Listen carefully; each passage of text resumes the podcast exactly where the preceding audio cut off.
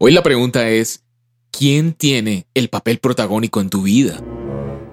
La mente del hombre es como una tienda de idolatrías y supersticiones, decía Calvino.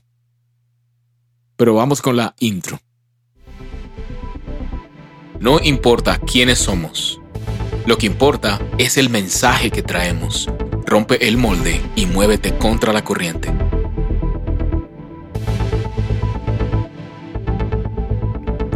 Bienvenidos al segundo episodio de esta nueva temporada a la que hemos llamado 180 grados. Cada episodio es un espacio que invita a la transformación profunda de nuestras vidas, a la aplicación de cambios reales en ella que nos permitan maximizar la manera en que vivimos.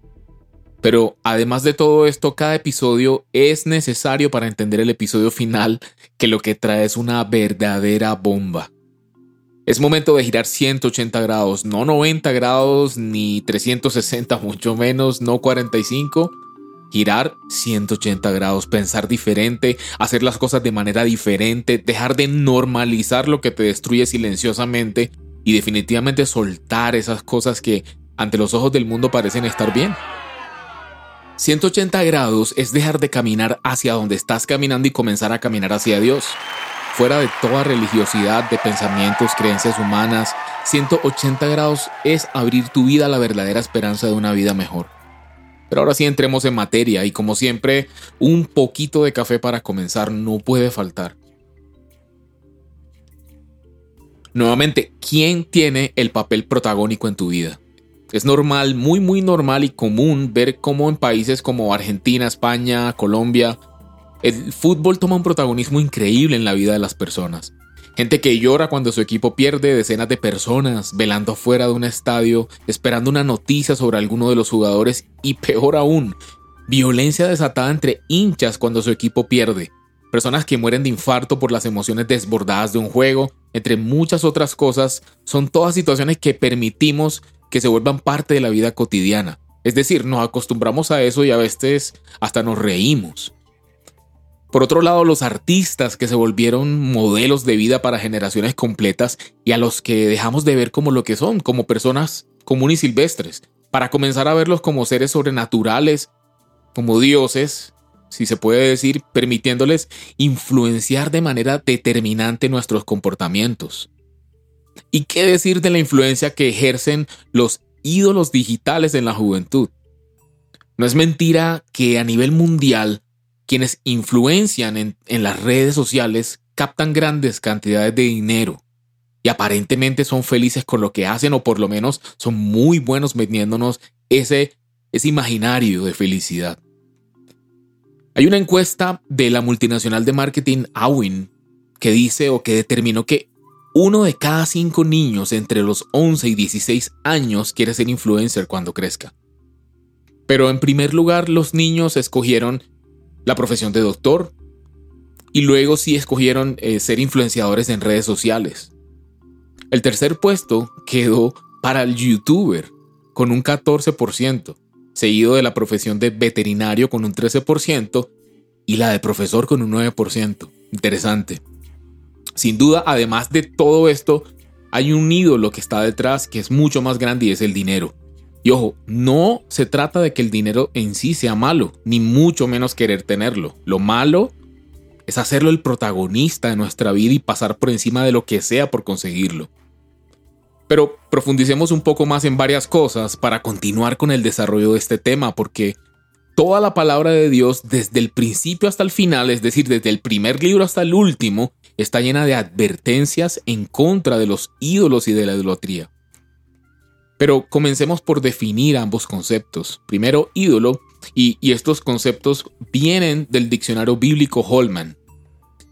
Ídolo se refiere a una imagen física o material, una figura que representa una realidad o un ser considerado divino y que por lo tanto es objeto de culto. Y la idolatría es una categoría amplia de acciones y actitudes que incluye adorar, reverenciar, o rendir honores religiosos a cualquier objeto, persona o entidad que no sea el único Dios verdadero. También incluye actos impuros, incorrectos o inapropiados para adorar al verdadero Dios. Incluye confiar en lo que hacemos con las manos para servir a Dios con el fin de obtener bendiciones físicas y materiales, ofrecer a Dios sacrificios inaceptables, contaminados o defectuosos en vez de darle lo mejor. Qué definición más interesante. Entonces, ídolos son personas, cosas, todo objeto al que se le rinda un culto. E idolatría se refiere ya a las acciones que hacemos en pos de esos ídolos. Pero aquí te va un dato, un dato fundamental que es la plataforma para comenzar. Dios es espíritu. En el Evangelio de Juan en el capítulo 4 versículos 23 y 24 dice, Mas la hora viene y ahora es cuando los verdaderos, verdaderos adoradores adorarán al Padre en espíritu y en verdad. Porque también el Padre tales adoradores busca que le adoren. Dios es espíritu y los que le adoran en espíritu y en verdad es necesario que adoren. Así que el lugar, el ámbito para una conexión verdadera con Él es netamente espiritual. Y además se debe hacer de corazón, no religiosamente. Ese es precisamente uno de los grandes peligros de las religiones, porque se cambia todo lo espiritual por obras o por ritos o por imágenes. Pensemos en esto. Si nadie ha visto a Dios, ¿cómo es posible representarlo con imágenes y más aún para qué? Así que bueno, ¿por qué querría Dios hacerse competencia a sí mismo si pues realmente estamos llamados a servirle, adorarle y venerarle solo a Él? Dice la Biblia en Jeremías, en, el capítulo 10, y aquí te parafraseo un poco, que la gente que carece de entendimiento, de ciencia y de talento, es decir, los fundidores, se avergüenzan de los ídolos, porque esos ídolos o esas estatuas o esas eh, figuras son una mentira, dice la Biblia, que carecen de espíritu, o sea que dentro de eso no hay nada. Esos ídolos están vacíos, son una hora hueca. De manera que la Biblia, este es simplemente un ejemplo, pero la Biblia en, a través de toda la palabra de Dios hay muchas advertencias y además llama eso como algo insensato. Pero yo establezco la siguiente pregunta, o sea, como ser humano me pongo a pensar, ¿yo por qué adoraría a otro ser humano llámese como se llame, sean vírgenes, santos, políticos, futbolistas, músicos, lo que sea, pastores. Mm, si soy consciente, tal vez lo he leído o lo estoy escuchando en este podcast y voy entendiendo que el creador de todas las cosas, el que todo lo puede, el que está en todas partes, el que todo lo sabe, solamente es uno y ese es Dios. Tal como lo dice en Isaías en el capítulo 46 y versículo 9, Acordaos de las cosas pasadas desde los tiempos antiguos, porque yo soy Dios y no hay otro Dios y nada hay semejante a mí. Entonces, ¿qué es un ídolo para Dios? ¿Qué será un ídolo en la Biblia? Y para responder esta pregunta es necesario ir al libro de Éxodo, en el capítulo 20, versículos del 3 al 6, que es como el marco o el eje fundamental que responde esta pregunta y que además nos deja una clara advertencia. Escúchame bien. Abro comillas, no tendrás dioses ajenos delante de mí. No te harás imagen ni semejanza alguna de lo que está arriba en el cielo, ni abajo en la tierra, ni en las aguas debajo de la tierra.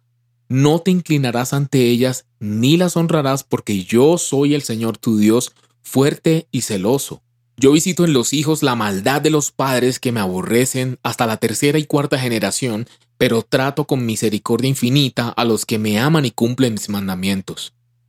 Pero, además de las imágenes, la idolatría en la Biblia se equipara a darle protagonismo en tu vida a lo que es contrario a los mandatos de Dios, es decir, todo lo que sea terrenal y te influencie más de la cuenta.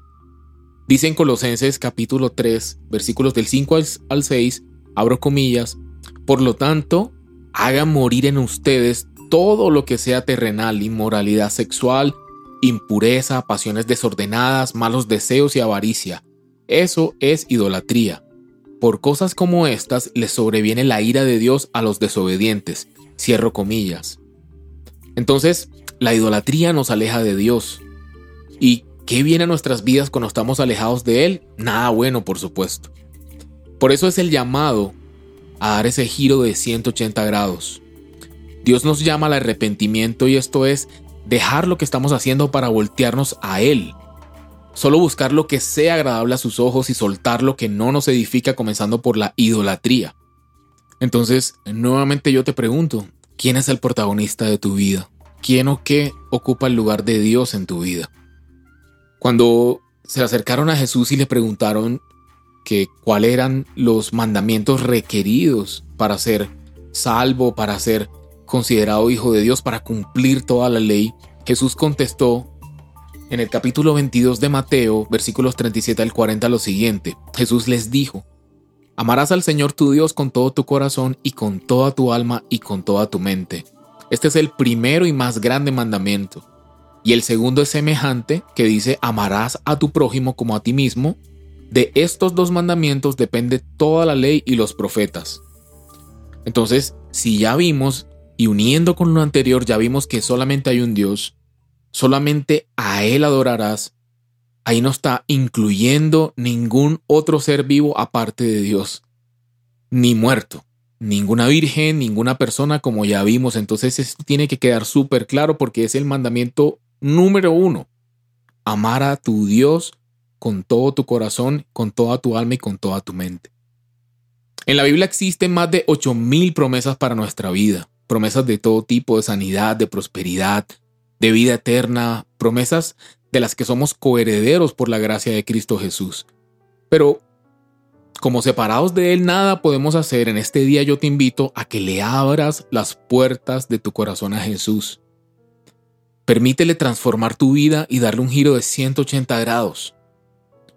Arrepentirte, cambiar tu forma de vivir, no quedarte en los 90 grados que sería simplemente dejar de hacer cosas malas, sino girarte hasta los 180 grados y volverte a Dios, meterte en su palabra y comenzar a escuchar su mente. Comenzar a, ver en su palabra lo que Él quiere, lo que a Él le gusta y lo que debes cambiar. Si quieres hacerlo de verdad y lo crees en tu corazón, repite después de mí en voz alta esta corta oración. Yo te guío. Señor Jesús, te doy las gracias por hablarme el día de hoy. Yo te pido perdón por todo lo malo que haya hecho en toda mi vida y confío en que tú borras mis pecados para siempre. Reconozco que moriste en esa cruz y resucitaste al tercer día. Te pido que entres a mi vida, que me hagas tu Hijo, Dios, Padre.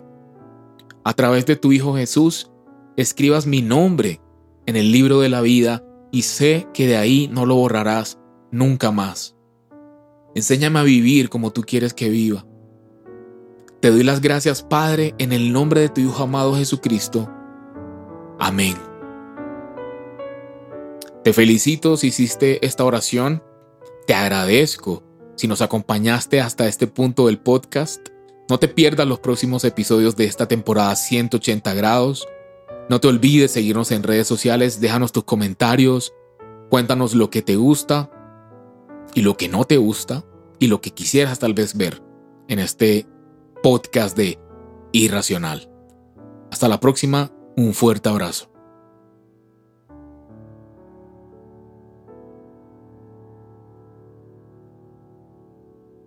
Hey, únete a nosotros y revoluciona tu vida. Apasionate por la verdad. Te esperamos en un próximo episodio. Comparte este contenido y búscanos en redes sociales como irracional.co. Muévete contra la corriente. Irracional Podcast es producido por Grupo Fine en la ciudad de Medellín.